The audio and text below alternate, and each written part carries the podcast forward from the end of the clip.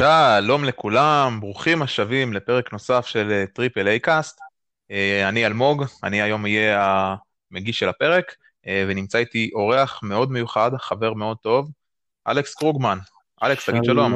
שלום, לכל המאזינים, אני שמח להיות פה עם חברי היקר ביותר אלמוג, שאיתו יש לי היכרות רבת שנים. אתה מתרגש, אלכס? אה, כן, כן, מתרגש בהחלט. אני שמח לשמוע. אה, אלכס הוא בחור ותיק בתחומי הגיימינג אה, וגם בתחומים הטכניים, אז יהיה לו הרבה דברים לדבר איתם, עליהם איתנו היום, והפרק יהיה פרק מאוד מיוחד, בגלל שהיה לנו כנס שאולי אפשר להגיד שהוא קצת החליף את ה-E3 שלא התקיים השנה, כנס של מייקרוסופט, ועליו אנחנו נדבר כנושא מרכזי, אבל לפני הכל אנחנו מתחילים בחדשות. אלכס, הכתבה הראשונה שלך, תהנה. אה, אז הכתבה הראשונה שלי להיום זה בנושא שאני לא בטוח כמה אנשים יתחברו אליו, אבל uh, יש משפט שלא יצא לי להגיד הרבה, וזה, תרשו לי לצטט את אייל גולן, אני חולה על כדורגל. אה, יש התפתחות מעניינת בתחום הזה של הכדורגל במשחקי וידאו, אה, Konami שהיא המפיצה של Pro Evolution, הכותר אה, הוותיק, אה, הפילה פצצה. היא בעצם הלכה על מהלך שבמשך הרבה שנים רצו כבר, קהל השחקנים רצה שיצא לפועל, שזה בעצם במקום שכל שנה לשש, לשלם מחיר מלא של 60 דולר על משחק שבקושי משתנה, שפשוט הציעו עדכון ומתבדחים על זה המון ויש, וצוחקים על זה, אבל באמת פיפא ופרו אבולושן זה משחקים שקשה לומר שהם השתנו בצורה דרסטית בארבע שנים האחרונות, זאת אומרת יש פה איזה משהו שמשתנה, משהו במנגנון ההגנה, אה, משהו במנגנון אה, המהירות של השחקנים, זאת אומרת עושים אה, שינויי balance מה שנקרא, אבל לא באמת עושים מהפכה דרסטית. נכון, אני רואה תמיד יש כל כך הרבה מימים על הקטע הזה של, אה, אה רגע, משתמשי, כאילו, משחקי, שחקני פיפא או Football Manager למיניהם, רואים כאילו, אה, זה משחק חדש, ואז כזה, לא, זה בדיוק אותו משחק, כאילו. כן, ו... יש את המים המפורסם של הבחור שלובש אה, חולצה מכופתרת, ואז מביאים לו את כן. אותה חולצה מכופתרת מתנה, וכתוב כן. כזה פיפא players ו-the new FIFA game. אה, כן, וזה באמת ככה, זה באמת מרגיש ככה בשנים האחרונות, אני... אני מאוד אוהב כדורגל בחיים האמיתיים מה שנקרא. אה, ופיפא, אני, אני פיפא guy, אני לא מרגיש ש Pro Evolution זה חוויית כדורגל אמיתית אבל אני גם לא שופט, אני באמת חושב שזה עניין של טעם. אבל הייתי קונה פיפא על בסיס שנתי, זאת אומרת כל פעם שיוצא משחק של פיפא הייתי קונה כי באמת הרגשתי שזה המשחק שנותן לי מענה לרצון שלי לשחק עם השחקנים שאני אה, צופה בהם באדיקות. כן, אז מה בעצם קונאמי עושים? מה זה? אז מה בעצם קונאמי עכשיו עושים? אז uh, קונאמי הולכים על מהלך uh, די מהפכני, הם uh, יוציאו פשוט סוג של עדכון, זאת אומרת זה יהיה משחק במחיר סמלי שלדעתי זה יהיה בסביבות ה-30 דולר, שהמשחק פשוט יהיה אותו משחק כמו פרו אבולושן 20, רק עם העדכונים הרלוונטיים לשנת 21, אם זה שחקנים שעברו קבוצות, שחקנים שפורשים, שינויים שיש בצורה תכופה בעולם הכדורגל על בסיס שנתי כי זה תחום שהוא מאוד דינמי בכל הנוגע לרכישות ודברים כאלה.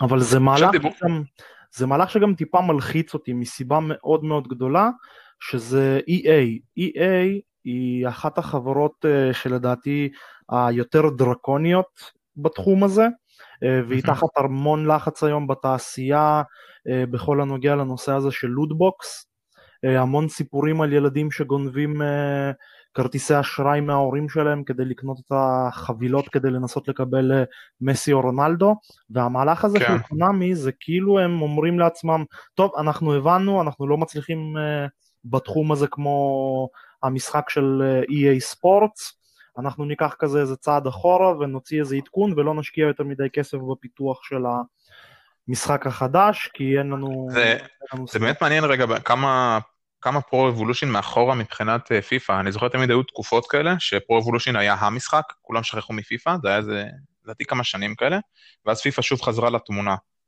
זה כזה, לראות כאילו בסוף הם מייצרים כביכול את אותו רעיון של משחק, לשחק כדורגל, אבל השאלה באיזושהי צורה. איך אפשר עוד לעשות פה איזה שינוי, ותמיד דיברו על זה, הרבה בשחקנים מדברים על זה של למה לקנות עוד פעם פיפא, בסוף זה אותו פיפא, זה אותו משחק, אז סבבה, למה הם לא רק מוציאים עדכון עם החילופים של השחקנים מהעונה, עם הקניות החדשות, הרי בסוף המשחק כמעט ולא משתנה. מכניקה אתה יכול להוסיף, אבל זה מודל כלכלי.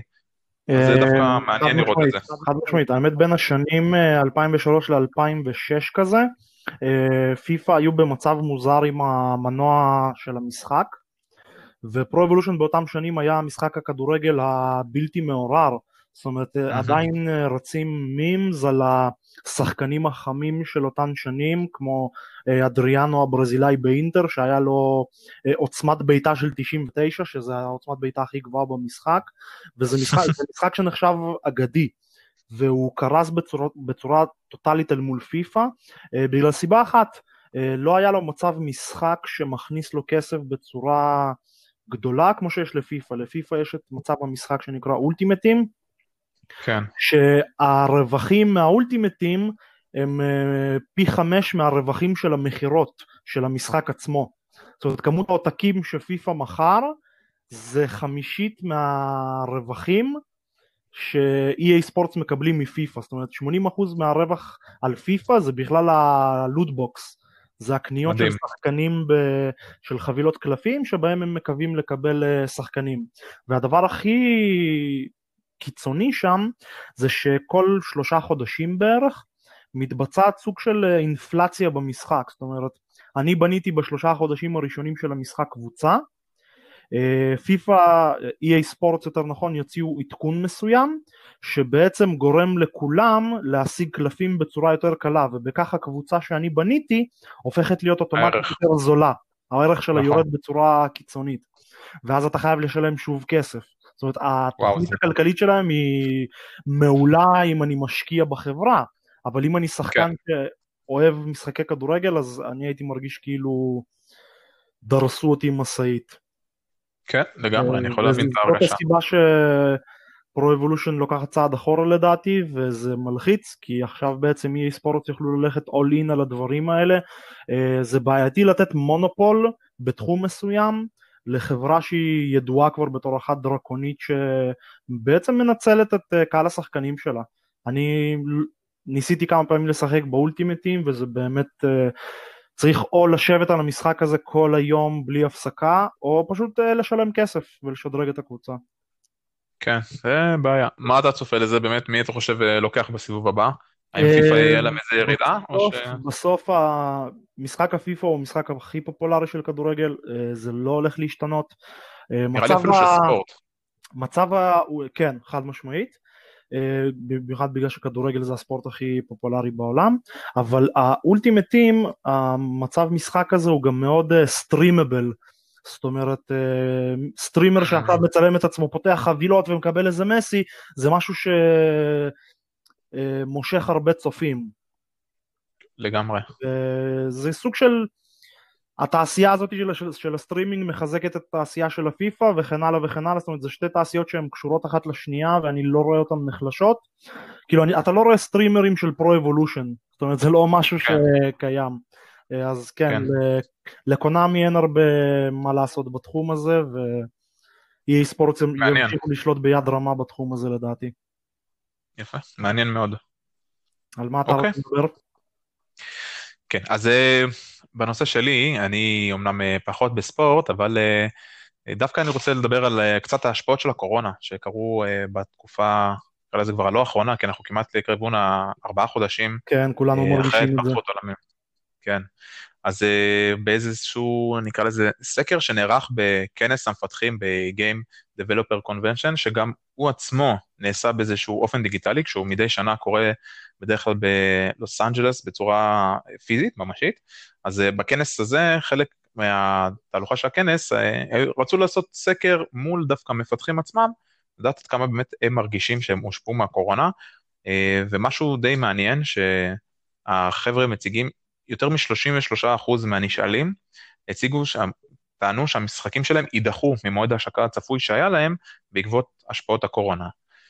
עכשיו, אנחנו יודעים אני לפחות יודע קצת אה, להצביע על זה שדווקא בכיוון של פיתוח, שיש שם התעסקות, נקרא לזה בתוכנה או במשהו שתמיד אפשר לגשת אליו מרחוק, אה, יש גם יש לי גם מידע מחברים שנמצאים בתחום של הייטק, שדווקא זה שהם עובדים מהבית, לא הפריע להם בעבודה, אלא להפך, אפילו שיפר להם את הביצועים, כיוון שהם באמת היו צריכים לתת, נקרא לזה תפוקה של עבודה, והם יושבים מול הזום, מול הראשי צוותים, אז הם באמת רואים אותם לצורך העניין עובדים, ולא כמו קיוביקלס, שאתה לא באמת יודע מה כל אדם עושה, או המשימות פחות נקרא כן, לזה מוגדרות. אה, במקום לקום אה, בבוקר שעה לפני שאתה צריך להתחיל לעבוד, להתארגן, לשתות קפה, אתה קם בשעה שאתה צריך לעבוד, ישר ניגש למחשב. אה, בדיוק. זה בהחלט משהו שיכול רק לשפר תועלת אה, בעבודה. אז זהו, אז דווקא לעומת ההייטק, דווקא המפתחים של המשחקים טוענים שזה הוריד להם את היכולת. כשנשאלו, בסקר אה, כשנשאלו, יותר מ-70% מהנשאלים הם אנשים שבסוף עברו לעבוד באמת מהבית, וחלק ממה שהם אומרים, לדוגמה, של מה שהסיבות שגורמות ההתעכבויות, מתחלקות בגדול לשני נושאים. הנושא הראשוני, הראשון נקרא לזה, זה נושא אפילו ברמה הטכנית. מפתחים שעובדים לדוגמה לקונסולות של הדור הבא, בין אם זה ה Xbox Series S, בין אם זה ה PlayStation 5, פשוט לא יכלו להמשיך לעבוד עליהם, כי הקונסולה עצמה, החומרה עצמה נשארה במשרד, נקרא לזה מוגנת slash אבטחת מידע, כי אסור בעצם לחשוף אותה לשום מקום חיצוני אחר.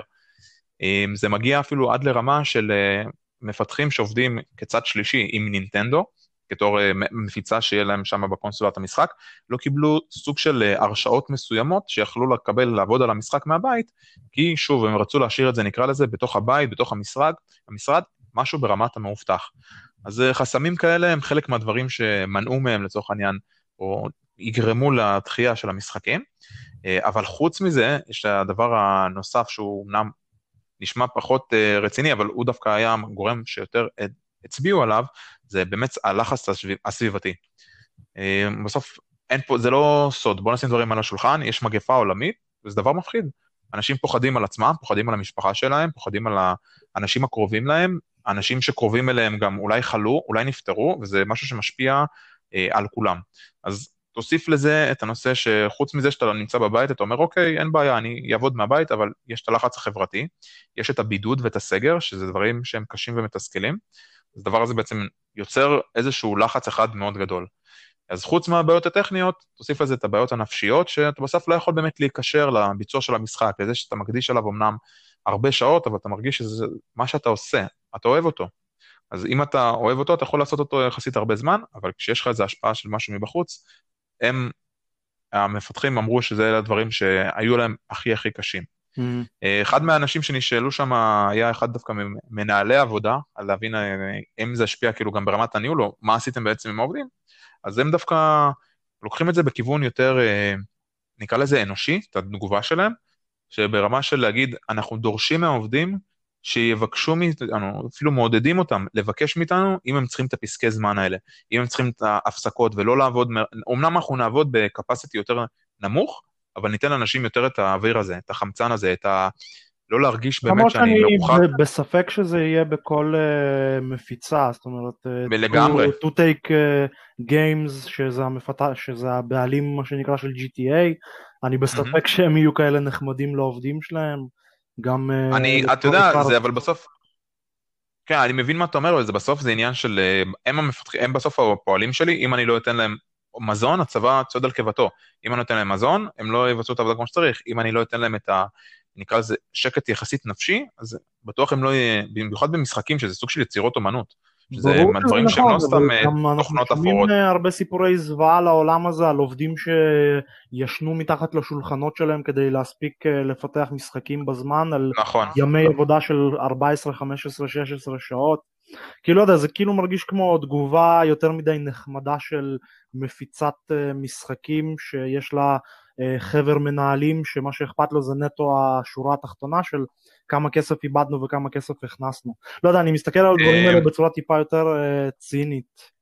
אני, אני מבין מה אתה אומר לגמרי, אני גם מסכים, אני מסכים את הסיבה שעליה אתה מסתכל ככה, אבל דווקא בחלק מהרעיון, או חלק מהמשיבים גם ענו, שבאמת, ה, נקרא לזה ההנהלה, או הצוות ה, מלמעלה המפקח, דווקא כן מנסה לדאוג לכמה שיותר, נגיד, ארגון של פעילויות חברתיות בווידאו live, כאילו כדי לעשות כל מיני דברים כאלה שכן, לא יודע, יגבשו אותם חזרה, או יעזרו להם קצת להתמודד עם המצב רוח ולהעלות את המורל, של המצב שבסוף חלק מהעובדים נמצאים אפילו ברמה של בדידות, כי אוקיי, נגיד הם רווקים, אז הם נמצאים בבית לבד, הם עדיין צריכים לבוא, נקרא לזה, לעבוד במרכאות, אבל רק מרחוק, אז תמיד מפקחים עליהם, אבל אין גישה לאף אחד אחר. אז נס, ככה גם מתבטאים דווקא העובדים שמנסים סוג של לשמור להם על המורל ומצב הרוח, אבל זה כאילו מעניין בסוף איך המגפה הזאת שאתה אומר, בסוף היא מגפה, בסדר, תפגע בהרבה תחומים בחיים, אבל אפשר עדיין לעבוד מרחוק, אבל לא כל עבודה מרחוק היא עדיין אפשרית לביצוע. שמע, ו... המגפה היא בהחלט מפחידה, אבל אתה יודע מה מפחיד אותי יותר? נו? אם סייבר פאנק 2077 יידחה עוד פעם. אני, יכול, אני יכול לעמוד בכל סגר שילבישו עליי, אבל אם עוד פעם אחת אני אצפה לחודש מסוים שבו אני אדע שאני משחק בספי, בסייבר פאנק וזה לא קורה, אני, אני אתלוש שערות. כן, זה, זה בעיה כבר, במיוחד אחרי כבר uh, כפל דחיות, זה בעיה רצינית. כן. אבל אה, נקווה שלא, וגם, אתה יודע, בסוף גם אם זה מה שיקרה, לפחות זה תהיה, נקרא לזה סיבה מובנת, ולא עוד כזה, כן, אנחנו ממשיכים ללטש לכם את המשחק כדי לתת לכם את החוויה המושלמת. לא, אני סומך על אה, CDPR באופן מלא, כן, אבל... יצא לנו דווקא לדבר על זה באחד הפרקים, ואנחנו קצת כבר, אני בכל, בכל אופן, כאילו כבר מתחיל קצת, אתה יכול לסמוך על אנשים שיספקו נקרא לזה את הסחורה, אבל ההייפ מתעייף, ההייפ מתעייף. בדיוק, ההייפ מתעייף. כשקורית תקלה, יבואו בסוף משחקים אחרים, שכזה, אוקיי, אני אוסח דעתי, וכנראה הם יעניינו אותי קצת יותר. אה, הנה, כבר מתקרבים למועד השקה של Assassin's Creed, אני לא חושב שזה בכלל יהיה בר השוואה ברמות אה, ההייפ שיהיה פה ופה, אבל עדיין, יכול להיות שקהל שחקנים ילך דווקא לשחק במשחק הזה ולא בזה. אם כבר אה, על Assassin's Creed אנחנו מדברים, אתה יודע מתי המשחק של Assassin's Creed יוצא? נו, אז משהו, נו, תאריך מאוד קרוב שם דווקא לסייבר פאנק. נכון מאוד, שניהם יצאו בנובמבר. אני, אם אני זוכר נכון, בהפרש של שבוע. כן, כן, משהו כזה. זה מאוד... אז דיברנו על זה ואמרנו... כן, אז דיברנו על זה, אמרנו שאולי יהיה לך שבוע לסיים את אסאסינס קריד בשביל לעבור מהר לסייבר פאנק. כן, כן, בדיוק. אה, בעייתי. אה, וזהו, פה כתבת התוכן שלי. אלכס, יש לך עוד איזה נושא שאתה רוצה לענות? אה, כן, אה, זה לא, זה המלצה, בוא נקרא לזה ככה. המלצה חדשה ישנה. משחק שיוצא מ-early access, ושמו הוא Risk of Rain 2. Risk of mm. Rain זה כותר די מוכר אצל חברי האינדי, מה שנקרא. אה, וזה משחק שהראשון היה משחק דו-ממדי חמוד כזה, שאתה פשוט מנחיתים אותך על איזה פלנטה, ואתה צריך פשוט לטבוח בהרים של יצורים, אה, כל יצור שאתה הורג אתה מקבל כסף, ואז אתה מגיע לכל מיני אה, שריינים ובעצם משתדרג. אה, אז. לאחר מכן הוציאו את Risk of Rain 2 שעברו מדו-ממד לתלת ממד חמוד כזה זאת אומרת לא משהו triple uh, A אבל כן משהו נחמד למי ששיחק בראשון ופתאום עובר מדו ממד לתלת ממד. Uh, זהו יש שם, לה... זה, כן. זה מה שאתה אומר דווקא מדהים כי הגרפיקה כי, כאילו נשארה על אותו נקרא לזה לא יודע משקל על אותו כן, מנעד פשוט בתלת ממד. משהו מדהים, זה פשוט נראה טוב, אותה מגוון צבעים, אותו רעיון של יודע, אופי של צבע, זה פשוט נפלא. Uh, כן, לגמרי. Uh, בהשקה של המשחק היה דיל ממש מגניב שפשוט נחת משום מקום, שכל מי שקנה עותק של המשחק קיבל אחד במתנה ללא תוספת תשלום. אז אני וחבר קנינו, והאמת הופתענו ממש לטובה, זאת אומרת, מהרגע הראשון שאתה נכנס למשחק, אתה פשוט uh, לא עוזב את הלחצן השמאלי של העכבר, אתה לא מפסיק אה, להשמיד יצורים ולאסוף כל מיני כוחות מגניבים ואתה מתחיל ליצור שם כל מיני בילדים הזויים לגמרי כי אתה לא מוגבל אה, בכמות הכוחות שאתה יכול לאסוף. זאת אומרת אני יכול לאסוף את אותו כוח של מהירות ירי 30 אה, פעם ואז אתה פשוט מכונת ירי מטורפת ואז אתה גם אוסף מין כוח שכל נזק שאתה עושה אתה מקבל לייפליץ' כזה ואז אתה פשוט יורה אינסופית בכל מיני מפלצות ואתה לא מסוגל למות וכמות הבילדים האפשרית שם היא פסיכית לגמרי ומאוד מאוד חשוב המשחק יוצא מ-early access ב-11 לאוגוסט הוא מושק רשמית, אה, מקבל חבילות הרחבה חדשות, דמות חדשה, אה, אזור חדש לשחק בו ועוד כל מיני כוחות על חדשים ומה שהכי חשוב זה המחיר, המחיר שכרגע הוא על 20 דולר, ברגע שהמשחק מושק יעלה ל-25 דולר אז אם מישהו מקשיב לזה והוא רוצה משהו מגניב לשחק איתו עם חברים, שווה ביותר. מה המטה בעצם של המשחק? זה... אה, האמת יש שם כל מיני דמויות וכל דמות יש לה את הקטע המטורף שלה. יש שם את הדמות הבסיסית כזה שזה יש לו אפשרות להתגלגל ובכך להתחמק ממתקפות הוא יכול לעשות סטן ויש לו sustain damage כזה, זאת אומרת הוא ירי בלתי פוסק, אבל ברגע שאתה מתחיל להשתגע עם הכוחות על והמהירות ירי, הוא נהיה מכונה בלתי ניתנת לעצירה. יש שם דמות שמבוססת על משחק חרב, זאת אומרת אוספים כל מיני כוחות על שמשפרים את ההתחמקות שלו ממתקפות ואז הוא פשוט נכנס לתוך מלא מפלצות וחותך את כולם זאת אומרת יש שם כל כך הרבה דברים להתנסות איתם ולעשות שבאמת משחק ששווה כל דולר וכל שקל שמישהו... אבל מה, מה סוג המשחק? זה... זה הישרדות בעצם, מנחיתים אותך לכוכב, אתה צריך... זה רוגלייק, זה... MMO, כן, מה זה? זה roguelite מרובה משתתפים. אה, בניגוד לראשון שהוא היה single player, במשחק הזה אנחנו יכולים לשחק עם עד עוד שלושה אנשים בנוסף אלינו. מנחיתים אותך על כוכב, אתה צריך למצוא את, ה, אה, את השריין של הבוס, להפעיל אותו, להרוג את הבוס, ואז אתה עובר לכוכב הבא. אה, זה יכול להגיע, היו לי, היו לי משחקים שלקחו שעתיים וחצי עד שמתתי, זה הגיע למצב שבוסים עושים לך one shot, לא משנה כמה חזק אתה, כאילו דברים כל כך מצחיקים, שזה פשוט כבר מישהו ש... אתה יודע, לא תכננו על זה שזה יהיה כל כך שבור. כן, אה, אני, יש לי קצת סלידה מרוגלייק האמת, קשה לי איתם, קשה לי כשאתה משקיע כל כך הרבה ואתה נהנה ואתה אומר, הנה, בדיוק, שעתיים וחצי. ואז בוס עושה לך one shot, זה... וואי, כן, אין מתסכל מזה. אבל אם משחקים עם חברים, אז יש בזה את ה... נקרא לזה את החלק הטוב. יש בזה את הדברים הטובים. יפ. מגניב, אז מתי אמרנו? מה התאריך של היציאה? ב-11 לאוגוסט המשחק מושק רשמית, ועד התאריך הזה אפשר יהיה לקנות אותו במחיר מוזל כאילו הוא עדיין ב-early access. מה המחיר אמור להיות? Uh, המחיר כרגע הוא 20 דולר, uh, בתרגום uh, ישראלי זה בערך 70 שקלים. Uh, עדיין יש את המבצע? Uh, את המבצע של השני עותקים במחיר של אחד לא, זה היה מבצע השקה כזה.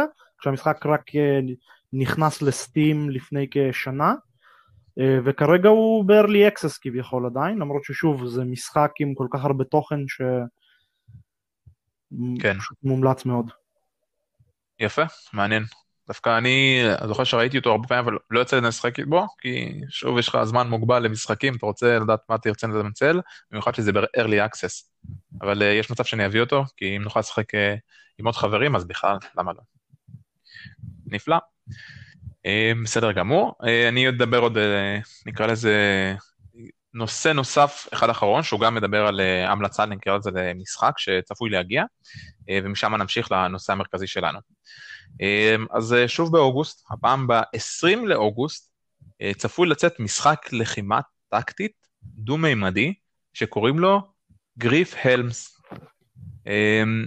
המשחק הזה בעצם אם אני לוקח את הרעיון שלו, כשראיתי אותו באחד מההשקות של האינדי דבלופר, הוא פותח אגב על ידי בן אדם אחד, בשם אה, ג'וני, ג'וני דל לונהייק, משהו כזה, שהחליט לפתח משחק. שם, שם של שחקן כן, פורנו. אני מאמין שזה משהו אירופאי בסופו של דבר, אבל uh, הוא רצה לקחת את החוויה של For Honor, שהציגו, את, נקרא לזה את הרעיון ההתחלתי, שיהיה לך stance-ים מסוימים, שאיתם אתה תוכל לגשת uh, לקרב, שכל stance יבטא סוג מסוים של הגנה ו/או התקפה, אה, שאגב, זה דווקא איזה משהו שהלך פה, נקרא לזה בתקופה האחרונה, בז'אנר של משחקי לחימה. רואים את זה גם ב Nioh, אה, אפשר לקרוא לזה אולי קצת אה, ב Sekiro, אבל הרעיון שבסוף אתה נכנס מ stance מסוים, וממנו אתה צריך לצאת להתקפה מסוימת.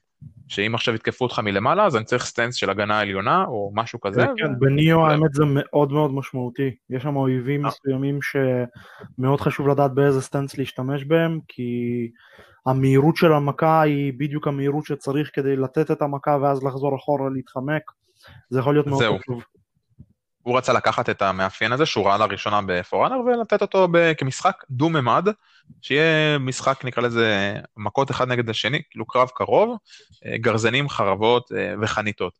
אה, עכשיו, הסגנון משחק עצמו נראה מדהים, הוא, אני, אני לא יודע באיזה רמה אתה יכול להגיע כשאתה לבד להכין, להרים משחק בסגנון הזה, אבל יש פה איזה סגנון אומנותי שניחן בסוג של אופל ואווירה מעוממת, בהמון צבעים שהם מונוכרומטיים, המון כתום ברמת השקיעה, מסמל כאילו זה שדה קרב שבדיוק סיימו שם את הקרב, או הכל אפור לרמת השחור לילה, כדי להראות שאתה עכשיו נלחם באיזושהי טירה מסוימת. וכל הדבר הזה מכניס אותך לאיזו אווירה של תקופת מדיבל, והדמות עצמה, נקרא לזה הריג של הדמות, שזה ריגינג זה בעצם לקחת את הדמות ולעשות לה את הפעולות שהיא נראית כמה שיותר אנושית, למדל אותה בעצם לכמה שיותר אנושית, הן נראות כל כך חלקות וכל כך אמיתיות, שקשה לי להבין את זה, איך בן אדם אחד הצליח להרים אה, משחק שנראה כל כך טוב. יהיה אה, multiplayer במשחק? זה מה שיפה. ב-20 לאוגוסט הוא משחרר אותו כבר uh, ב Steam, והמשחק עצמו הוא גם כמובן יהיה עם multiplayer. Uh, בינתיים לא locally, כאילו, uh, סליחה, לא אונליין, סוג של יהיה co-op multiplayer, אבל הוא טוען שחלק מהאופציות לשחק אונליין יהיו דרך ה-Steam Remote Play, שיהיה אפשר לשחק כאילו מרחוק, אה, ואז תוכל לשחק כאילו שני אנשים ביחד על בעצם אותו משחק. עכשיו, זה משחק מגניב בסופו של דבר, כי, אתה, כי הקובופ שלו של האלימות במכות, ואני יודע שאתה אוהב את המשחקים האלה, כי היינו משחקים גנג ביסט ודברים כאלה, שזה פשוט, תן לי ארבעה שחקנים, לשבור אחד את השני, ומן הסתם כל שנייה שמישהו מת, שנייה אחרי זה הוא כבר אה, חוזר לחיים, וכאילו עכשיו צריך אה, מחדש להתמודד. וזה פשוט נראה מגניב, האפקט הזה של לקחת את המכניקה של אה, stances מסוימים, במיוחד עם נשקים שונים, שצריך להגיב להם מאוד מהר, תוסיף לזה את אפקט האונליין, נראה לי זה אחלה משחק, ובמיוחד אם זה גם לחודש הקרוב, אז זה ככה המלצה שלי אחרי שראיתי אותו באיזה חשיפה. כן, Griefhelm. Hmm, מעניין. אה, וזהו, לינק אני אשים כמובן אה, בסוף הפרק, נוסיף גם את הלינקים כאן למטה בפייסבוק, תוכלו לראות גם על הדברים שאלכס דיבר וגם על אה, הדברים שלי, ותוכלו לחוות אותם גם בעצמכם. מגניב. זהו, עד כאן פינת החדשות שלנו, ועכשיו אנחנו נעבור לנושא המרכזי שלנו, שאלכס, הבמה לרשותך.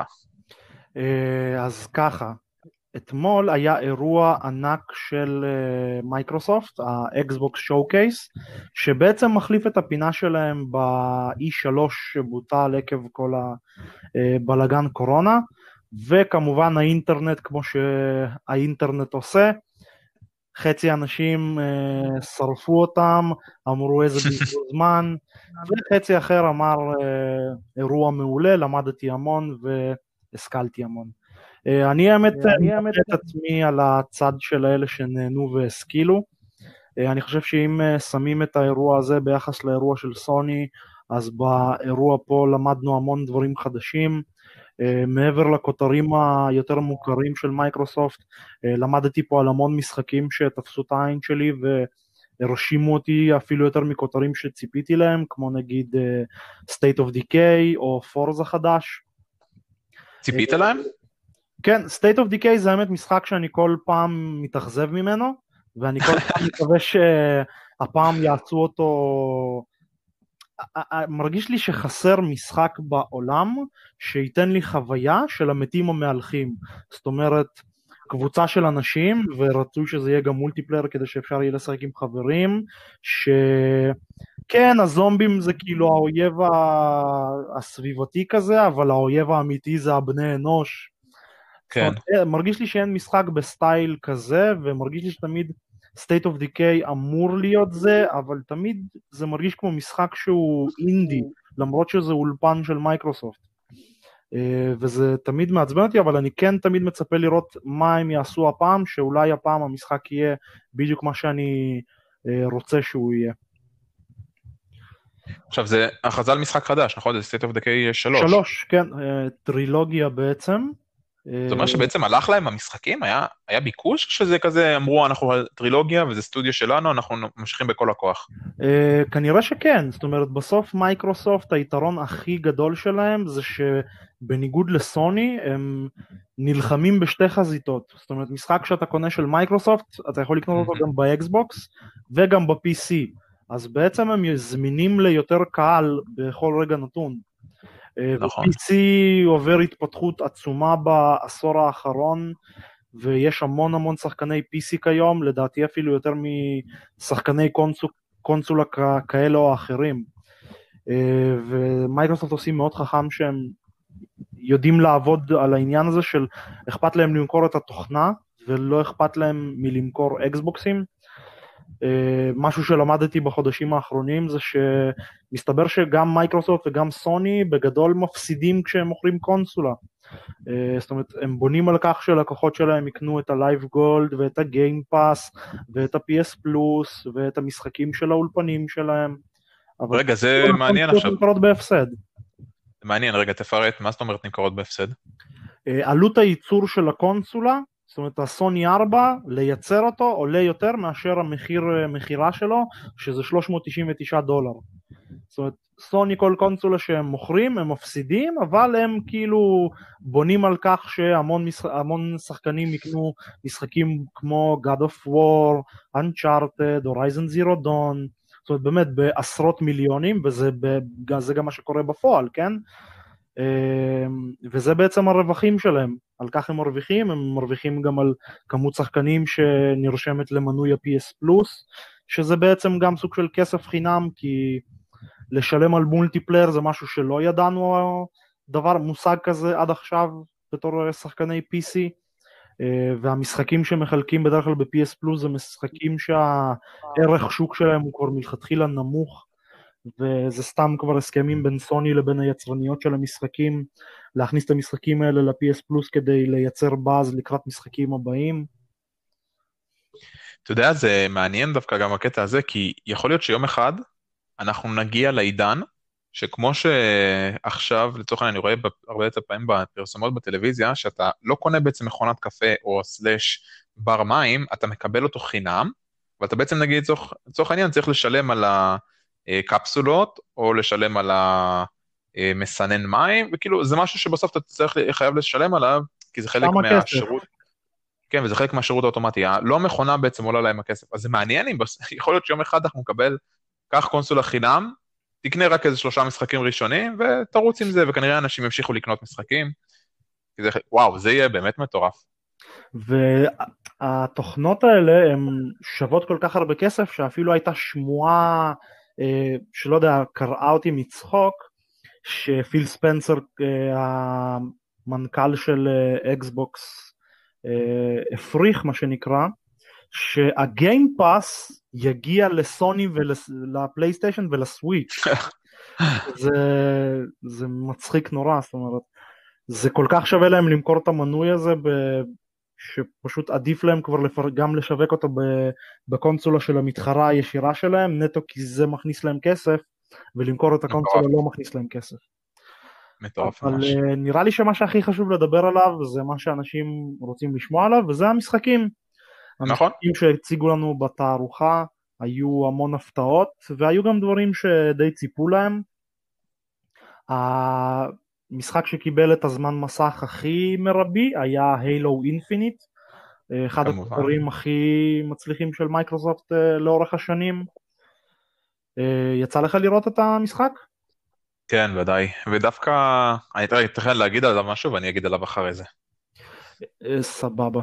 אני יכול להגיד שכשצפיתי במשחק לא הרגשתי שזה משחק הילו חדש, זאת אומרת ראיתי את אותה מערכת ירי שראיתי במשחק הראשון, ומשהו שטיפה, לא יודע אם עצבן אותי, אבל uh, כן היה מוזר לי לשמוע, זה שהם התגאו שהמשחק רץ ב-60 פריימים לשנייה, uh, כי לפני שהושקו בעצם, לפני שהכריזו על הקונסולות, דיברו הרבה על כך שהקונסולות יגיעו ל-120 אה, FPS ונתונים מונפצים כאלה וזה נראה שעם הזמן איך שכל אה, מיני מפתחים קיבלו את הקונסולות לעבוד עליהם הם הבינו שהנתון הזה היה טיפה בדיוני מדי ביחס לקונסולה שתעלה בין 400 ל-500 או 600 דולר. אה, זאת אומרת, זה מנחית אותך כזה טיפה לקרקע וגורם לך להבין ש... בסוף בסוף מי שירצה את החוויה היותר יקרה אבל גם היותר אה, איכותית זה תמיד יהיה ב-PC. אז זהו דווקא מה שהצלחתי לקרוא קצת אחרי זה, אני יש לי ההיסטוריה שלי עם הילו זה רק עם המשחק הראשון אמנם, היה לי איזה תקופה שהייתי חולה, ישבתי בבית וזה היה לפני נקרא לזה 6-7 שנים, זאת אומרת לא שהמשחק רק יצא, המשחק כבר היה הרבה אחרי שנים בחוץ, אמרתי כן שמעתי עליו הרבה בוא ננסה. וניסיתי.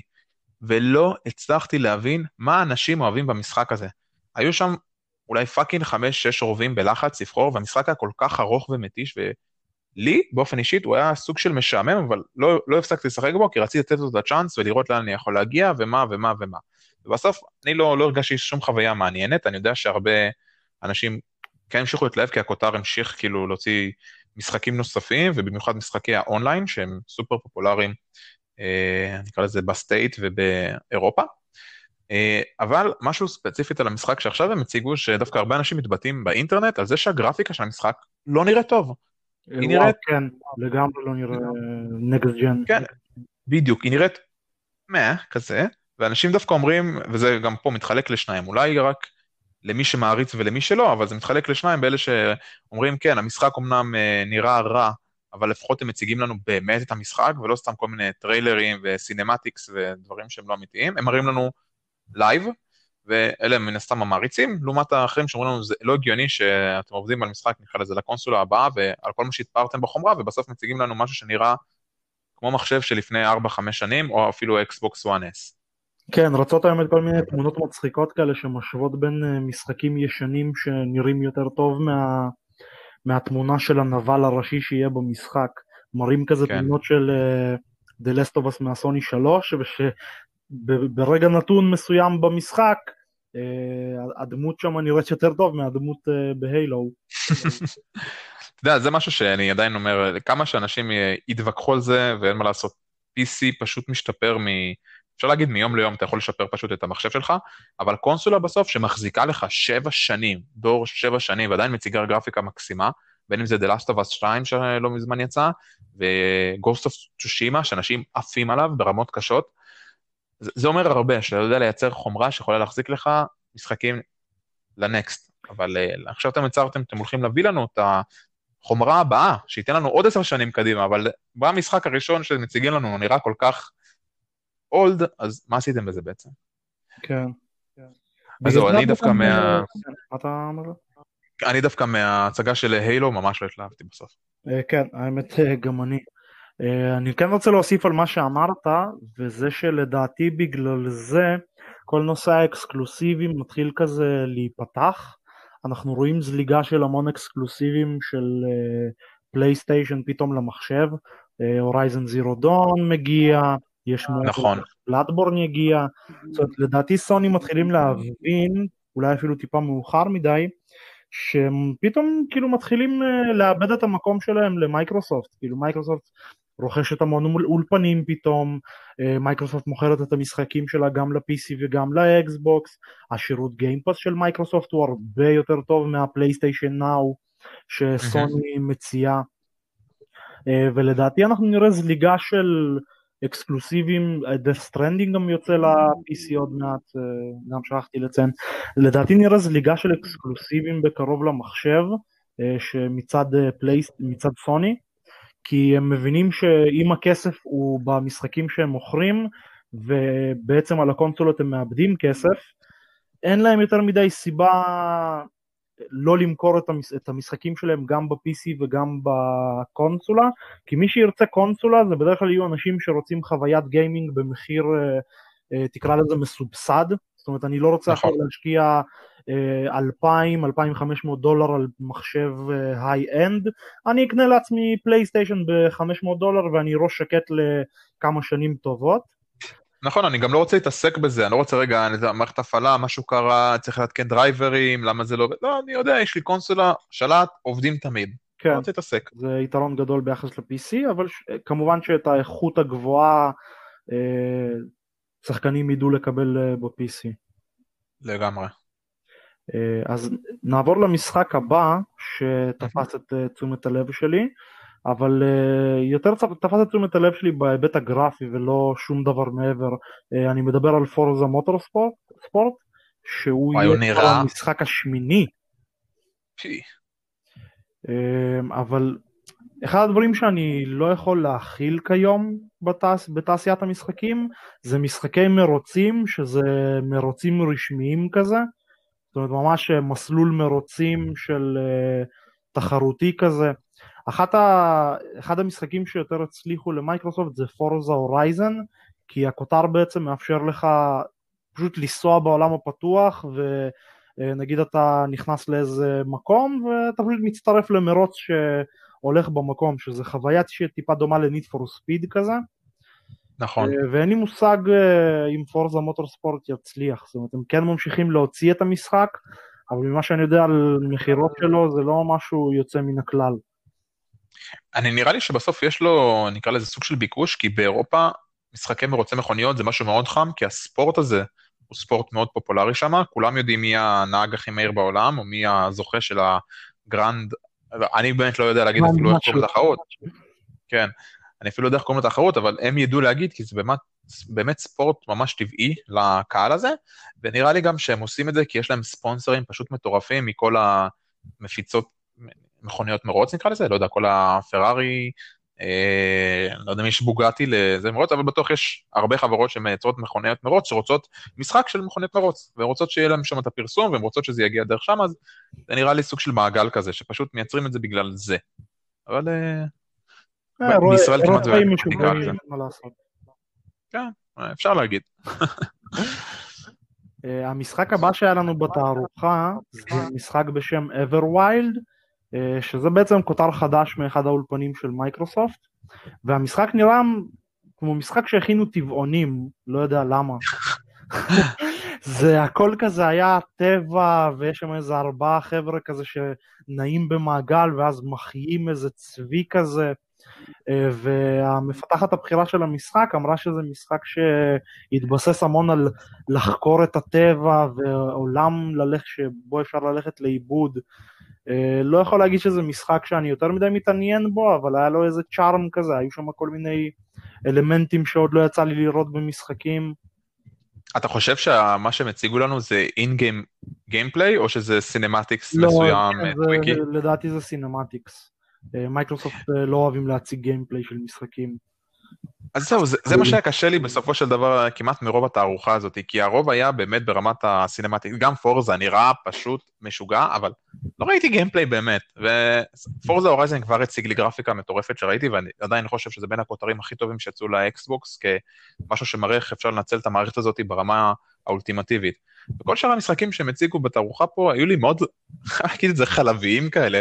הכל כזה, כן, אנחנו מצילים את הטבע, אה, אנחנו נכנסים לשחק במוח, אה, נציל עוד משהו, סיפור מהעבר, כל מיני דברים כאלה, לא יודע, שלי הרגיש התערוכה כזה, אבל אה, כן, כן, למשחק הבא, אני סתם אומר על הכל. קיצר, אלמוג, אלמוג פה חרבן על, ה... על כל התערוכה כרגע, ואנחנו... חובב סוני, למרות שאני חושב שתערוכת הסוני גם לא הייתה טובה. אה, כן. שוב, אני נהניתי טיפה יותר מהתערוכה של מייקרוסופט כי באמת קיבלתי שם כותרים חדשים שמסקרנים אותי ולא עוד טעימה מדברים שידעתי מלכתחילה כבר שהם אה, בדרך. כן, נכון. אה, אחד ה... אחת היצרניות שיותר התבטאו בתערוכה זה אופסידיאן, יותר מוכרת בתור אה, המפתחת שיצרה את Fallout New Vegas והביאה לנו את אה, Outer Worlds mm-hmm. שמאוד חשוב לא לבלבל אותו עם Outer Wilds שזה משחק שיצא באותה תקופה בערך וזה חשוב מאוד לציין כי בסרטון יוטיוב של התערוכה של גיימספוט בטיימסטמפ ביוטיוב הם כתבו Outer Wilds בזמן שהסרטון שהיה מוצג היה בכלל של Outer Worlds אה, שזה. משעשע. אה, אז Outer Worlds אנחנו מקבלים הרחבה חדשה שלו. אה, המשחק אה, קיבל טריילר די משעשע כזה שמזכיר אה, את הקריינים של ריק ומורטי מערוצי הטלוויזיה הבין גלקטיים כזה מרים, מישהו הרים שם איזה נשק לא מובן והקריין כזה ואתם תוכלו להרוג יצורים עם המחבט, עם הרובה ועם זה והוא מרים כזה נשק לא מובן אה, שהיא כן. אותי. היה אחלה האמת של אה, טריילר אחד המצחיקים, אני זוכר גם היה שם איזה, אני לא זוכר מה, כתבתי את זה איפשהו, לא מוצא את זה עכשיו, אבל כל מיני דברים שכאילו, שאנשים מבינים על מה הם מדברים, שזה הביאו משהו מאיזה סרט נראה לי, מסדרה, אני, אני אמצא על זה משהו ואני אוסיף את זה בפייס, אבל שזה באמת היה מצחיק, ה cinematic היה מעולה, ובכללי המשחק מדהים. ככה שזה כיפי של דבר שהם מרחיבים. משחק מעולה שהיה שווה את ההמתנה. בעצם ה Fallout שלו קרה. כן, כן, בדיוק. אופסידיאן האמת כיכבו בתערוכה ובנוסף להרחבה World יש להם עוד שני משחקים בדרך. אה, המשחק השני שהיה מטעם אופסידיאן זה משחק עם אה, טריילר מצחיק לא פחות מהטריילר להרחבה של Outer Worlds, זה משחק בשם Grounded, שהקריין פשוט אומר כזה, אם אתם מחכים למשחק הגדול של השנה, תמשיכו לחכות לסייבר פאנק, כי Grounded זה המשחק של השנה. אה, והסיבה לכך שהוא אמר את זה, זה ש Grounded זה בעצם משחק שנראה כמו משחק הישרדות כזה בסגנון של Rust, זאת אומרת בונים בסיסים, אה, עושים crafting ודברים כאלה, רק שהטוויסט פה זה שאנחנו אנשים מאוד קטנים, ובמקום להילחם בסתם חיות או באיתני טבע, אנחנו נלחמים פה בנמלים וכל מיני חרקים קטנים, אה, שזה היה נראה די משעשע. נכון, זה, האמת שזה נראה ממש מגניב, ואני תמיד מתחבר לקטע הזה של אה, תן לי את מה שאני מכיר, רק תעוות לי אותו. ואז אומר, נגיד, כן, תן לי לשחק, הייתי משחק משחק אסטרטגיה שנקרא לדעתי Toy Soldiers, אני חושב. כן, אני, אני מכיר, אני זוכר, אני מכיר. וואי, זה, זה היה כזה כיף. נכון, וזה היה כזה כיף, כי כאילו, אוקיי, זה גם משחק אסטרטגיה, אבל גם אתה אשכרה נלחם על המטבח, על הקרש חיתוך של הזה, ואתה אוסף פלסטיק. כן. אה, ו... אה, אז היה משהו מגניב. אופסידיאן גם משחררים כותר חדש, אה, יש להם משחק חדש שנקרא Avowed, נינדר, מהמילה נודר, נודר נדר, אה, וזה נראה נכון. משחק אה, סטייל סקיירים כזה, זאת אומרת אה, גוף ראשון ואתה נלחם עם קסמים, חרבות, נבוטים, עלות וכל מיני דברים כאלה. וקסמים. כן. ש... שוב, יהיה מעניין לראות את זה, אני לא יודע עד כמה אני מתחבר לסגנון הזה, כי אני חושב שחרשתי את סקיירים כשהוא יצא אה, בצורה כזאת שאני כבר לא יכול לשחק במשחקי גוף ראשון עם חרבות וקסמים, אבל mm-hmm. יהיה מעניין לראות איך זה יצא. זה משהו שאגב תמיד הציק לי, אני לא יכול לעשות משחק שאתה, נקרא לזה close combat, עם, ב-first person shooter, זה, זה כאילו ב-first person, זה פשוט, לא יודע, אתה, אתה לא באמת, אה, נקרא לזה חי את הסביבה, את הדינמיות, לפעמים דווקא כשבאסאסינס קריד, או במשחקים שהם יותר רק סלאש יותר נקרא לזה קור, אה, אז אתה מרגיש את החוויה, את כאילו תנופה של החרב, את הזעזוע, המסך מזדעזע, ואתה יודע, כאילו משהו יותר חי שם, כשזה בפרסט, זה, לי באופן אישי זה היה מאוד קשה, בגלל זה לא הצלחתי כל כך להתקרב לסקיירים, עד שקצת uh, מודים נתנו לך כזה לשחק את זה בטרד פרסון, uh, אבל זה נראה נחמד, מעניין אם זה דווקא יענה כתשובה למעריצים שמחכים לסוג של אלדר סקולס כן. חדש. כן. Uh, עוד משחק שעניין אותי זה משחק בשם As Dusk Falls. אה, זה משחק מאולפן חדש של מייקרוסופט שמי שמובילה את האולפן זה מפתחת בכירה לשעבר ב Quantic Dream. וזה מעניין כי המשחק נראה בסגנון של משחקי Quantic Dream למי שמכיר, Detroit: Become Human, Heavy Rain, שזה אחד האולפנים אגב הכי אהובים עליי, שיחקתי בכל משחק שלהם. Fahrenheit, אה, שהיה אחד המשחקים הראשונים של האולפן, אה, או בשמו השני Indigo Prophecy, גם היה אחד המשחקים שחברים שלי שנאו אותי מרוב שאני מדבר עליו בלי הפסקה. אה, המשחקים האלה שאתה, שבעיקרון הם quick time events כזה, זאת אומרת יש איזה, יש אירועים ואתה לוחץ על כפתורים כדי שדברים יקרו, אבל משהו במשחק היה סוחף אותך פנימה, העלילות שלהם תמיד היו ייחודיות ומעניינות ושואבות. אה, וזה נראה שמייקרוסופט מנסים כאילו ליצור, אה, הרי Quantic Dream היו עד עכשיו מפתחים רק בשביל סוני, אז זה נראה שמייקרוסופט רוצים איזה אולפן שגם מתמקד במשחקים מהסגנון הזה. זה, אני, אני מכיר כי הסטודיו מאוד מאוד מאוד מתמקצע ברמת הסיפור, שזה באמת מה שהביא את כל זה. הם אלה שיצרו את אה, What Remains of Edith Finch? לא, לא, What Remains of Edith Finch זה האמת uh, משחק אינדי, וואו, אה, אבל okay. אוקיי. המשחקים של קוונטיק דרים כולם בעיקרון אותו דבר, זאת אומרת יש את כן. Beyond to Souls, Heavy Rain, Detroit Become Human ו-Fahrenheit, מי ששיחק באחד מהם ידע לזהות uh, בצורה די טובה את המשחקים האחרים, זאת אומרת שוב הם בנויים בצורה מאוד דומה, uh, אבל כל פעם, כן. כל משחק יש לו עלילה פשוט מדהימה, Detroit Become Human האחרון, המשחק האחרון שלהם היה פשוט מדהים, אם הם כתבו ארבעת אלפים עמודים של תסריט, כי אתה יכול כאילו להגיע לכל כך הרבה אפשרויות שם, שפשוט, פשוט וואו. כל, אם אתה עושה פליית'רו אחד, אתה יכול לעשות משהו כמו שישה שבעה פליית'רו ועדיין לא לחוות את כל מה שאתה יכול במשחק. ואפילו לא לחוות כפולים. כן, זה מטורף לגמרי. נפלא. וואי, זה באמת אה, צעד טוב של אה, מייקרוסופט, זה כמו שאמרת מקודם, כאילו רואים את ההשקעה של מייקרוסופט בלהביא עוד סטודיו קטנים ועוד לפתח את הרעיון האקסקלוסיבי הזה שלנו, ש... כן, זה נראה... מה שבעצם סוני...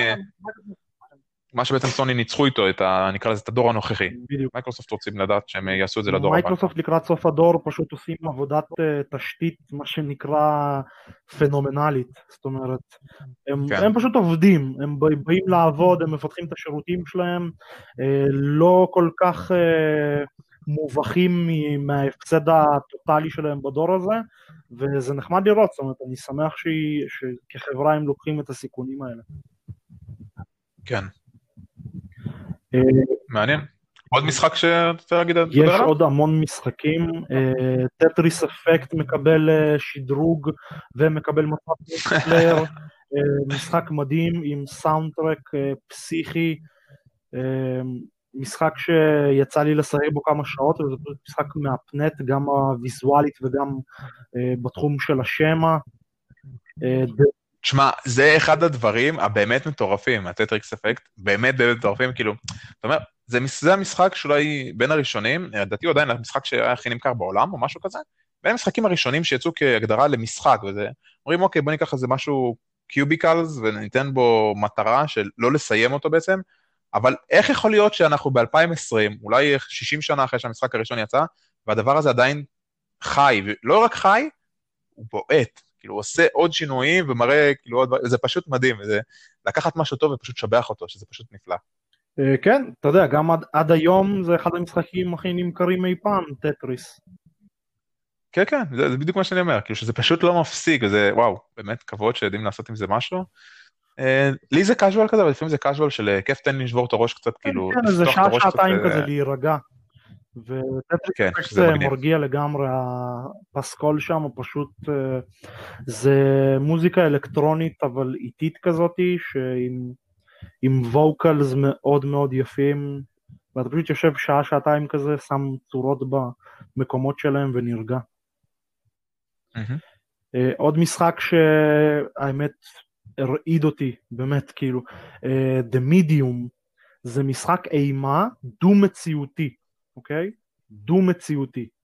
אתה יכול לחוות את המשחק בשתי דרכים, uh, מדובר על גיבורה שמגיעה למין uh, uh, אי תענוגות קומוניסטי, משהו, משהו זוועתי כזה, אה, והיא מגיעה לחקור את המקום, שזה תמיד רעיון מעולה בשביל, מי, בשביל אנשים, לחקור אה, אי עזוב וקומוניסטי. והקטע שם זה שהיא סוג של סייקיק אני חושב, לא כזה היה מובן בטריילר, אבל היא בעצם יכולה לחוות את העולם הרגיל וסוג של עולם רוחות כזה. ויש שם המון המון סיטואציות כאלה מאוד קריפיות, כל מיני ידיים שתופסות אותה, ילדות קטנות עם מסכות מוזרות ודברים כאלה, וזה האמת אה, אחד המשחקים שהכי תפסו אותי בתערוכה. המשחק, זה אני זוכר שאני לא הבנתי כלום, לא הצלחתי להבין בכלל מה, מה הקונספט, איך זה בכלל אמור להתבצע, זה מאוד הזכיר לי את קונסטנטין, הסרט, כן. כאילו, על הקטע שאולי היא רואה את עולם הרוחות, slash נשמות, אופל, אני לא יודע מה קורה שם. וזה ספציפית גם, זה היה נראה קצת באמת לא רק cinematic, אלא סוג של gameplay. מאוד הזכיר גם את Resident Evil אגב, מאוד. לדעתי לפי מה שאני התרשמתי זה יותר מרגיש כזה כמו משחק אה, בסגנון של המשחקים הנוכחיים שכזה אין לנו יותר מדי מה לעשות כדי להתנגד למפלצות אנחנו יותר צריכים לברוח כזה שזה כזה הטרנד האחרון במשחקי אימה, של אתה פשוט אה, בורח מהמפלצות ואין לך יותר מדי מה לעשות. כן, תחווה את האימה. כן, בדיוק. מגניב, כן, זה היה אחד המעניינים. Uh, האירוע נחתם בהכרזה די גדולה, ש... יותר נכון בשתי הכרזות uh, גדולות. אה, אני אדבר על ההכרזה האחרונה קודם, ואני מדבר על Fable. אה, אחת הסדרות, אה. אחד הכותרים המדהימים של מייקרוסופט, שמשום מה אחרי המשחק הראשון טיפה אה, ירד במעלה ההר, מה שנקרא. התגלגל במעלה, כן. במורד ההר אפילו, אחי. זה היה פשוט חבל, כן. כן, הוציאו לו טריילר מקסים האמת כזה, ראינו פייה שטסה לה בצורה נינוחה בעולם. אה, על, ודיברו איתנו על קסמים ועל נפלאות וכל מיני דברים, ואז פתאום משום מקום איזה צפרדע אוכלת אותה, ו... ואז כזה נאמר לנו שלא לכל סיפור יש סוף טוב. אז כן. היה כתוב כזה, אבל אתם עוד אה, יכולים ליצור את הסיפור שלכם או משהו בסגנון הזה. אה, הטריילר, מאוד אהבתי את הטריילר בכל הנוגע ל vibe שלו, זאת אומרת, אני רוצה משחק קליל כזה, אבל עם השלכות, בוא נקרא לזה ככה. המשחק הראשון, מה שממש ממש אהבתי בו זה שכל האווירה שם הייתה קלילה, אבל המשחק מאוד הושפע מההחלטות שלך וגם אתה הושפעת מההחלטות. זאת אומרת אם אתה עשית דברים טובים וקיבלת החלטות uh, חיוביות, אז לאט לאט פיתחת מין הילו uh, כזה מעל הראש של מלאכים, אבל מנגד אם עשית נכון. דברים רעים, אז לאט לאט התפתחו לך קרניים של שטן כזה. ובכללי כל המשחק היה חוויה, חוויית הרפתקאות שאני עד היום, אין הרבה משחקים שתפסו אותי כמו שפייבל הראשון תופס אותי, תפס אותי. וואי, זה, זה היה משחק ממש מתוק, אני זוכר, זה המשחק הראשון שהבאתי לאקסבוק 360 שקניתי. המשחק הראשון. זה היה באמת חוויה, זה היה קסם, כי אני גם, לא היה לי באמת שום, אני חושב שזה גם סוג של העידן הזה היה, לא באמת היה סוג, שום סוג של RPG אמיתי, שיכלתי כאילו ליהנות ולהרגיש שאני אוקיי, בתוך איזה פנטזיה, בתוך uh, חוויה קסומה, אני יכול קצת להשוות את זה לרמה ש... זה היה בעצם סוג של וויצ'ר, מאוד קליל יחסית, לעומת, uh, באווירה שלו, בקלילות שלו, אבל RPG הראשון שבאמת נגעתי בו, זה הרגיש לי כביכול הוויצ'ר שהראשון שנגעתי בו, שזה כן, היה פשוט נפלא וכן. והרבה דיברו אגב, היה שמועות חזקות על זה ש... Fable יגיע, השמועות כאילו די נרמסו ברשת, כי אמרו שאין שום סיכוי, הם סוג של זנחו כאילו את הפרויקטים על ה Fable, והנה דווקא הם הפתיעו שזה על הכיפאק ואני שמח מאוד על זה. לא, לא נתנו לזה שום תאריך של משהו, לא, נכון? זה, זה היה די דומה ל... לאותה הכרזה של Bethesda על Elder Scrolls 6. פשוט פרסמו את השם נטו כדי להראות לנו של אל תדאגו, אל תדאגו, אנחנו עובדים על זה, זה בדרך, זה בדרך. כן. כן. ולדעתי מה שנעל את האירוע מבחינתי בצורה מוחלטת, זאת אומרת למרות שפייבל הוצג אחרון, מבחינתי ההכרזה הצפויה אבל עדיין הכי מרשימה זה שכל משחק שראינו בתערוכה מגיע לאקסבוקס גיימפאס. אם אתה שחקן קונסולה או אם אתה שחקן uh, אה, PC, אתה תוכל לחוות את המשחקים שראית בתערוכה אם אתה תהיה מנוי של ה Xbox Game Pass. אני יכול בצורה די בפה מלא להגיד שה Game Pass זה פשוט העתיד של התחום הזה לדעתי. שזה מעניין כי אני תמיד אמרתי אין העולם של הקונסולות כנראה ימות אנחנו בדור האחרון כנראה שנראה קונסולות ולאחר מכן יתחיל כל שירות הסטרימינג שזה Stadia ויש עוד איזה משהו גם חדש שמנסים להריץ אבל שזה ילך בוודאות לשם, ובינתיים זה לא נראה שהדבר הזה דווקא מרים. סטדיה כשל טוטאלי. להפך. כן, בדיוק להפך, כישלון אה, נחרץ, שהם אומרים שהם לא מוותרים על הפרויקט והם ימשיכו אה, לנסות לפתח אותו, אבל זה נראה שדווקא כן הקונסולות לוקחות את הצד שלהם, ובמיוחד עם הקטע עם הגיימפאס, שאני נחשפתי אליו רק לא מזמן, במיוחד אחרי הסיפורים אה, שלנו בין החבורה, על כאילו למה זה שווה את זה, וזה פשוט גאוני. ואז בגלל זה אני לקחתי את הרעיון של יום אחד יחלקו לנו מחשבים בחינם, אה, מעבד slash כרטיס גרפי וזיכרון, חינם, קח את הקופסה הזאתי, תרכוש רק את ה Game Pass הראשוני, ומזה שיש לך את הקופסה הזאתי, אתה כבר תירשם למנויים הנוספים. אני אולי אשווה את זה אפילו קצת לעולם של הטלוויזיה, שאתה קונה היום אה, ממיר, או עושה פרטנר TV, או סלקום TV, משהו, ויש לך את האפליקציה של נטפליקס. אתה רוצה להירשם אליה? עשרה שקלים, עשרים שקלים, אבל זה שיש לך כבר את הדבר הזה מובנה בתוך הטלוויזיה החכמה, slash, בממיר של החברה, אז זה כבר נותן לך בעצם הגישה הזאת, ואתה אומר כזה, מה, אני לא אעשה? אני אעשה. וזה עכשיו לחשוף עכשיו במקום, אה, לא יודע, 10% מהעולם, אני מעריך, או אולי קצת הגזמתי, אולי 30% מהעולם לקונסולות, על ידי זה שהם יקנו קונסולות, אתה יכול לחשוף הרבה יותר. והם ידעו שאתה נגיש במחיר, זאת אומרת, במקום שאני אשלם על ממש. משחק 60 דולר כל חודש, אני משלם את ה-10 דולר של הגיימפאס, וזה, מצד מייקרוסופט זה ניצחון כי אני נרשם לשירות הזה ואני כנראה אהיה רשום אליו במשך כל השנה, ובשבילי זה ניצחון כי אני חווה את המשחקים שאני רוצה במחירים שהם הרבה יותר מוזלים, ואז במקום ש...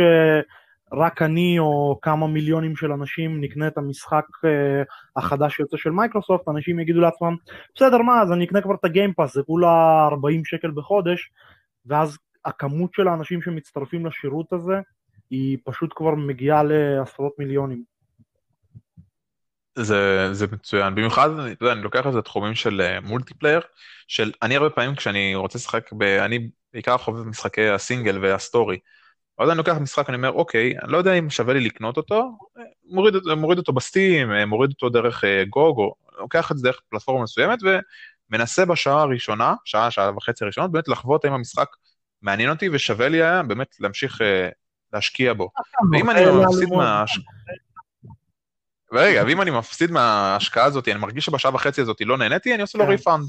אני לא מעוניין במשחק הזה יותר. עכשיו פה, פשוט נותנים לך את השירות, אומרים לך, כן, עשרה דולרים בחודש. אתה מקבל כל משחקי ה multiplayer שתרצה, תוסיף לזה single אה, player ותוסיף לזה את משחקי ה multiplayer, ששם אין לך אפשרות של כזה, כן, לא נהניתי כי באמת לא הספקת לחוות, נקרא לזה את הכל, כשמנגישים לך את זה גם ל-PC, גם ל Xbox, פלוס מה שהם אומרים עם הקטע שרוב המשחקים יהיו גם ל Series X וגם ל Xbox הדור הנוכחי, זה באמת אה, ניצחון גדול, ואני חושב שאת הסיבוב הבא בדור הקונסולות, ה Xbox ייקח על הסוני. אני לא יודע אם ייקח, כי עדיין לסוני יש את הכותרים היותר אה, סקסיים, תקרא לזה ככה, אבל אני יכול להגיד שאני בתור fanboy של סוני, אני בהחלט מזהה את העבודה שמייקרוסופט עושים בתחום הזה, ואני חושב ש...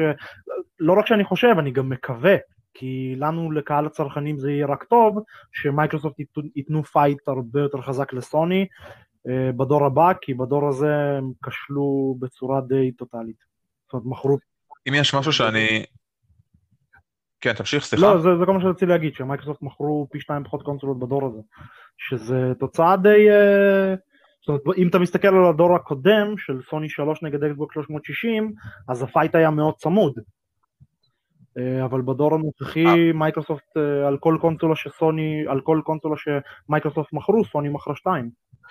זה תמיד ניסיתי איכשהו לצבוע, אני הרגשתי שסוני תמיד הרבה יותר מבוגרים או בוגרים במשחקים שלהם או בגישה שלהם בכללי לעולם הגיימינג, ובגלל זה גם ראינו כותרים אקסקלוסיביים אצלם, שהם הרבה יותר אה, בוגרים באמת, ולא סתם אה, משחקי נישות, והמייקרוסופט זה היה כזה יותר אה, קונסולה שהיא, איך קוראים לזה, מערכת מולטימדיה, כן. שזה כזה משהו כן. ביתי.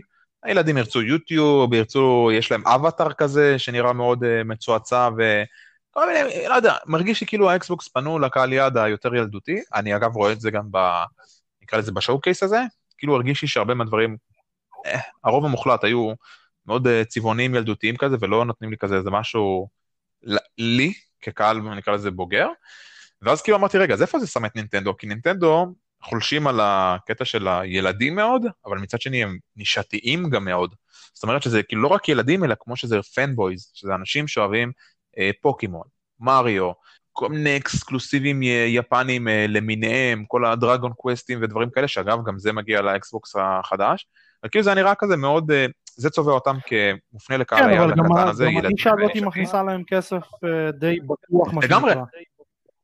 לא לגמרי, זה מה שאני אומר, שדווקא נינטנדו תופס שם את הקו, אני מעניין אותי מה הנתוני מכירות היום, נכון להיום, על ה Nintendo Switch מול ה Xbox S, X והרגיל והסוני 4 ו-4 Pro, שזה דווקא מעניין לראות מי חולש על כמה אחוזים מהשוק היום, אבל זה נראה כאילו נינטנדו תפסו את השוק של הילדים והנישתיים, סוני תפשו את הנישתיים האחרים ואת הבוגרים, ואיפשהו אקסבוקס כזה מנסה מישמש, אין לה שום אקסקלוסיבי, אין לה שום דבר להציע שהוא עצמאי נקרא לזה. אקסקלוסיביים זה טיפה מטעה, כאילו זה, המשחקים שלהם הם כן אקסקלוסיביים לקונסולה ולמערכת ההפעלה שלהם.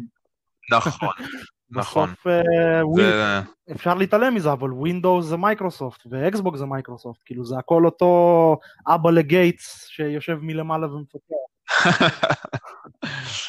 זה מצחיק כי אתה יודע שביל גייטס הוא הבן של ביל גייטס? אה, כן. אה, גם אבא וגם הבן קוראים להם ביל. איזה הזוי.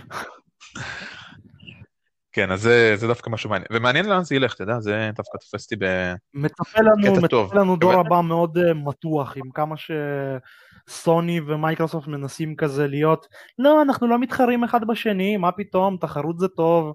אה, זה, זה ידוע שעם היד, עם, עם ידם על העליונה בדור הזה יצאו סוני, ואף אחד לא, לא נראה לי מתכחש לזה, והדור הבא יהיה מותח, הדור הבא יהיה מאוד מעניין, אה, כי... השוק הזה נהיה גדול ויותר ויותר ושוק הגיימינג זה. גיימינג כיום זה הדבר הכי נמכר. אה, לא תעשיית הקולנוע, לא תעשיית הטלוויזיה, גיימינג זה הנושא שמכניס הכי הרבה כסף כיום. אני חושב שכאילו הוא בטוח איפשהו מאוד למעלה, אבל עדיין יש... אה, אני זוכר גם דיברתי על זה פעם עם מישהו והוא ממש הציג לי ראיות, זה היה לפני איזה שנה, שנתיים, הוא הציג לי כמה תעשיית הנשק מגלגלת בעולם וכמה תעשיית התרופות לא, אבל והסמים, אני, לצורך אני מדבר לא על תעשיות בידור. בתחום התעשיות בידור, כן, זהו לגמרי. גיימינג יותר מצליח מתעשיית הקולנוע, יותר מצליח מתעשיית הטלוויזיה. זאת אומרת, זה, זה התחום. להיות בו היום, ואתה יכול להיות בטוח שגם ה, גם סוני וגם מייקרוסופט וגם... שוב, נינטנדו לדעתי פחות מנסים אה, להיכנס למשוואה הזאת, כי יש להם את הקהל ה... הם, הם יודעים מה הקהל שלהם, שזה יותר נישה. אבל אה, זה מצליח להם, סוני ומייקרוסופט הם המתחרים הגדולים על הנתח שוק המיינסטרימי מה שנקרא, ותהיה מלחמה טובה מאוד בשביל הצרכנים בדור הבא. לגמרי. משהו אחד אני רק רוצה להגיד על ה showcase, שהיה בסוף showcase מאוד נחמד. אהבתי את הקטע שמביאים uh, בפאנלים, כל פעם הביאו אנשים שהם יוטיוברים slash סטרימרים מאוד מפורסמים, שידברו קצת, יעריכו, uh, ישערו, והם גם היו מאוד אמיתיים, שזה דווקא קטע שאהבתי, כי הם לא כזה אמרו, כן, אני אקסבוקס, רוצה אקסבוקס, אני רוצה, מחכה ל Forza. וואלה, הם אמרו, יש לי סוני, אני דווקא לא כמישהו שמעריץ זה, אבל דווקא כן מצפה ל... או רוצה לשמוע את ה... אה, איך זה נקרא, איך יש את ההכרזה הזאת, ש... אה, כל פעם יש כזה כרוז שמכריז על משחק חדש, יש כזה, הוא אומר כזה, אה, וואי, ברח לי ה... ברח לי ה... איך, איך הוא מכריז, אבל כאילו, הם רצו לשמוע את זה, על הכרזות של דברים חדשים, על לראות כאילו שהעולם הזה עדיין מתפתח, כאילו לא היו מאוד כזה biased לקטע של אנחנו כן, fanboy של אקסבוקס, כי שילמו לנו, אז זה היה כיף לראות. newly announced, יכול להיות, או firstly announced, משהו כזה, אני לא זוכר בדיוק, אני זוכר אולי בהם. word premiere, כן, newly announced. אז זה היה כזה מגניב דווקא כן לראות את זה, ואני חושב שגם אתה וגם אני נהנינו בסוף מה... כן, תן לי לראות עוד word premiere, כי זה תמיד כיף לראות כזה על מה הולכים לחדש. דבר אחד שהתאכזבתי, שלא נתנו לי עוד מידע על אלדן רינג, שזה כבר אולי עברה, ש... כן, עברה שנה מאז פעם האחרונה, אולי ראינו את הטריילר המטורף של FromSoft, והשמועות דווקא כיוונו לשם. fanboys מאוד גדולים של כל מה ש FromSoft, ו... לגמרי. והיה דווקא שמועות uh, די קונקרטיות מבחור שיש לו דווקא uh, מילה ככה חזקה בדרך כלל בשמועות שהוא מפיץ, ופה כאילו זה די התבדה לחלוטין. הוא אמר שדווקא כן יחשפו לנו עוד פרטים על Elden Ring, ויכול להיות שדווקא מתקשר לחדשה שדיברתי על הנושא של איך שהקורונה השפיעה והזיזה תהליכים למצב של עיכוב בהם. אני מקווה שמתישהו כן נראה את זה איכשהו בקרוב. אבל אני פשוט לא יודע מתי, כי אני לא יודע איזה כנסים נשאר השנה, או איזה סיבה נשאר השנה איכשהו לחשוף על זה. זה משחק הכי אמביציוזי מצד פרומסופט. זאת אומרת, דארק סולס בעולם פתוח, זאת אומרת, זה מוזר לי אפילו לחשוב על זה. כי כל כן, בדארק סולס היה הצורה הזאת שבה אתה פותח את המפה במאה אחוז, זאת אומרת שפתאום מהאזור הזה אתה יכול להגיע לאזור הזה ולחשוב על זה בתור עולם פתוח מרגיש לי כזה, לא יודע, מוזר. כן. טוב, זהו, עד כאן הפרק שלנו להיום. שמחנו מאוד שהאזנתם, אתם מוזמנים לעשות לנו לייק ושאר, גם בפייסבוק, ואנחנו מעלים את ההאזנה לכל הפלטפורמות המרכזיות, בין אם זה אנקור, יוטיוב, פייסבוק, ובהמשך גם אנחנו נעלה לטוויץ'. אני הייתי אלמוג. אני הייתי אלכס קרוגמן, שמחתי להתארח. שמחנו שהיית איתנו אלכס, ואני מקווה שתוכל להתארח אצלנו גם בהמשך. נדבר עם הסוכן שלי. דיברתי עם עצמי והסכמתי, הכל טוב. ועד כאן פינתנו להיום. להתראות חברים. ביי כולם.